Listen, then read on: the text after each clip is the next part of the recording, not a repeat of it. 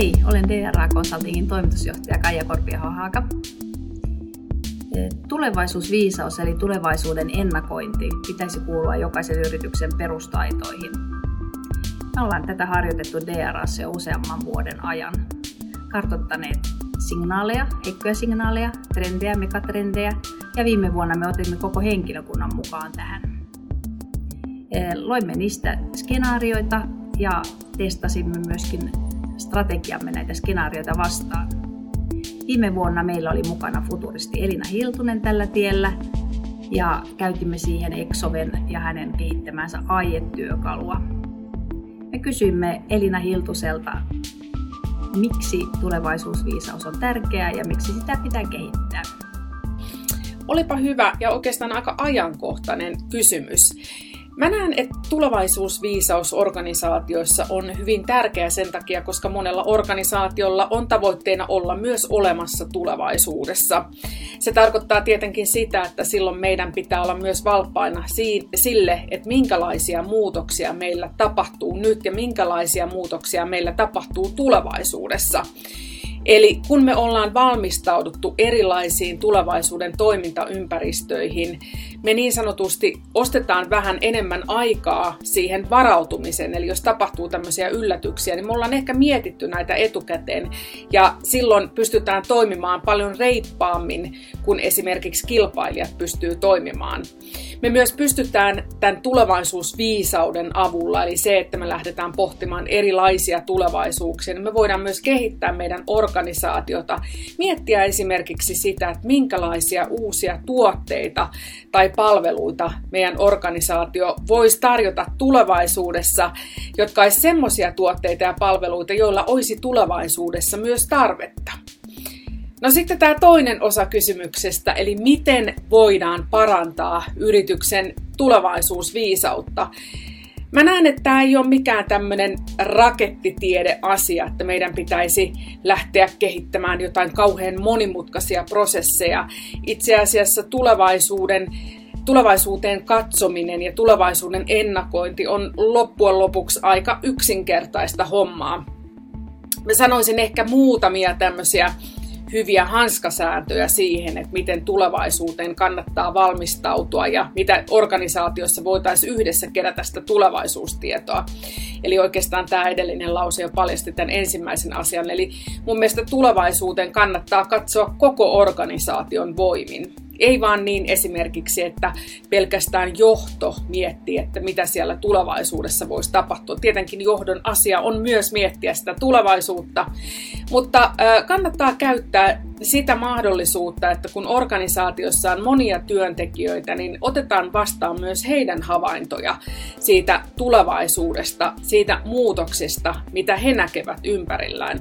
Eli käytännössä tämä lähtee siitä, että moni silmäpari näkee enemmän kuin esimerkiksi yksi silmäpari näitä muutoksia. No sitten kun lähdetään keräämään koko organisaatiossa tulevaisuuden muutoksia, havainnoimaan niitä, niin luonnollisesti siinä kannattaa olla jonkunlainen työkalu. Eli meillä on joku esimerkiksi trendi, heikko signaali, megatrendipankki, jonne kaikki pääsee keräämään ja lisäämään tämmöisiä signaaleja tai ilmiöitä, mitä nähdään muutoksesta.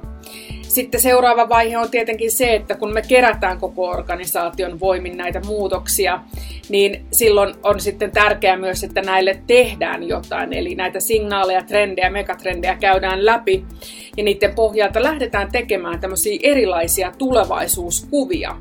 Ja näitä tulevaisuuskuvia futuristit kutsuu nimellä skenaariot, eli mietitään erilaisia mahdollisuuksia, välillä aika villeäkin mahdollisuuksia siitä, että mitä tulevaisuudessa voi tapahtua.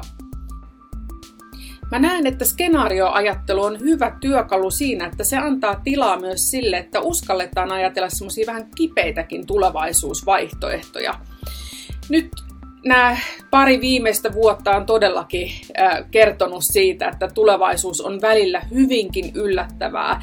Ja meidän täytyy uskaltaa myös miettiä semmoisia aika ikäviäkin tulevaisuuksia organisaation kannalta.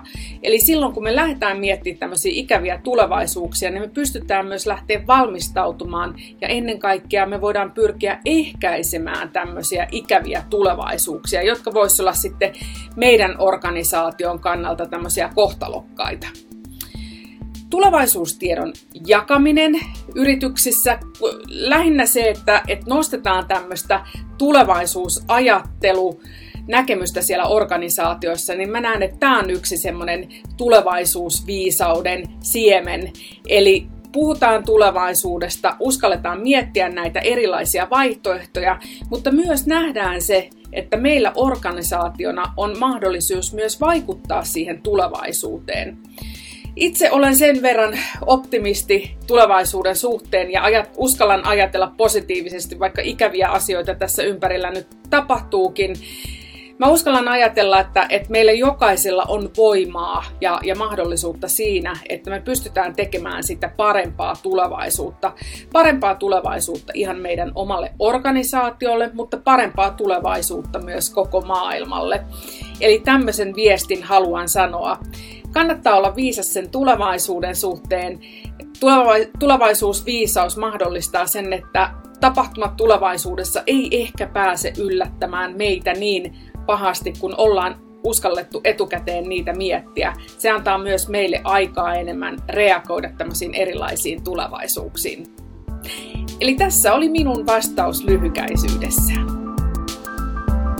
Lisää Elinan ajatuksia pääset kuulemaan älyseminaarissa 12. päivä toukokuuta. Mukana tapahtumassa on upea joukko huippuasiantuntijoita puhumassa erilaisista tulevaisuuden ilmiöistä. Ilmoittautumisohjeet löydät podcastin esittelytekstistä. Tule sinäkin mukaan kehittämään omaa tulevaisuusviisauttasi.